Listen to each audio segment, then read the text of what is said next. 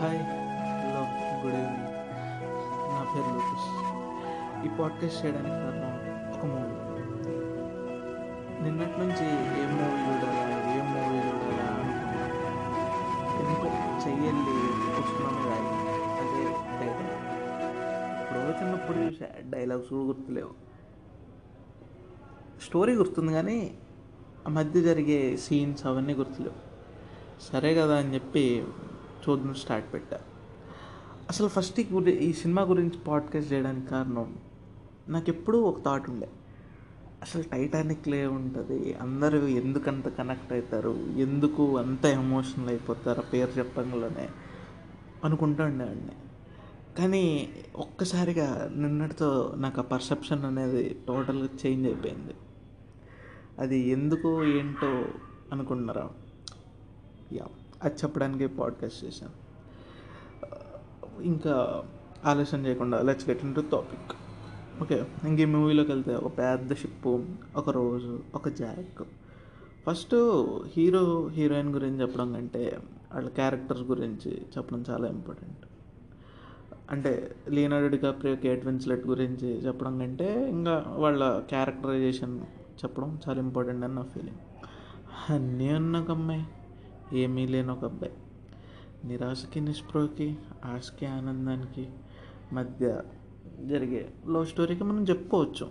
Because I know it's very old story line but the way James Cameron presents it super fantastic ఇంకా వాటిలో ఏమేమి ఉన్నాయి ఆ పదాలు ఎతికి తీసినా కూడా మనకి సరిపోవచ్చు. And that coming to the technical aspects camera angles ఏంటి లైట్నింగ్ ఏంటి కాస్ట్యూమ్స్ ఏంటి వాటి గురించి మనం మాట్లాడుకున్నంత పెద్దోళ్ళం కూడా కాదు. మెయిన్గా బీజిఎం అసలు hymn to the sea BGM ఉంటుంది.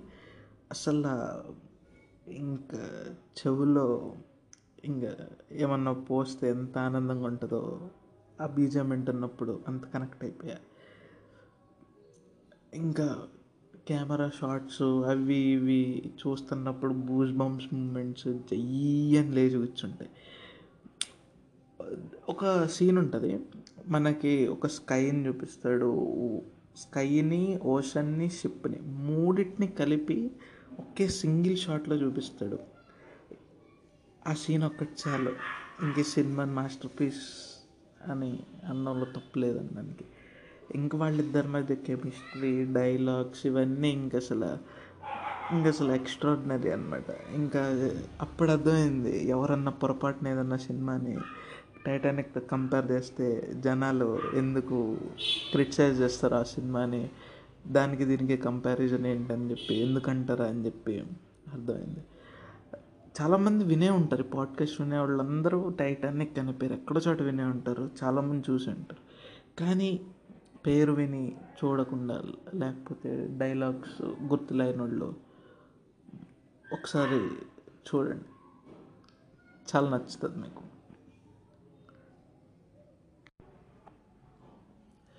Last but not least. ఇందాక ఒక సీన్ చెప్పా కదా స్కై వాటర్ షిప్ మూడింటిని కనెక్ట్ చేసి ఒక షార్ట్ చూపిస్తారని. ఆ షార్ట్ ఎంత సూపర్గా ప్రజెంట్ చేస్తాడంటే మన జేమ్స్ కమరన్ ఒక జాక్ అనేవాడు ఒక వాటర్ అయితే రోజ్ అనే ఒక అమ్మాయి ఆకాశం అయితే ఆ రెండింటిని కలిపేది ఈ షిప్ అయితే.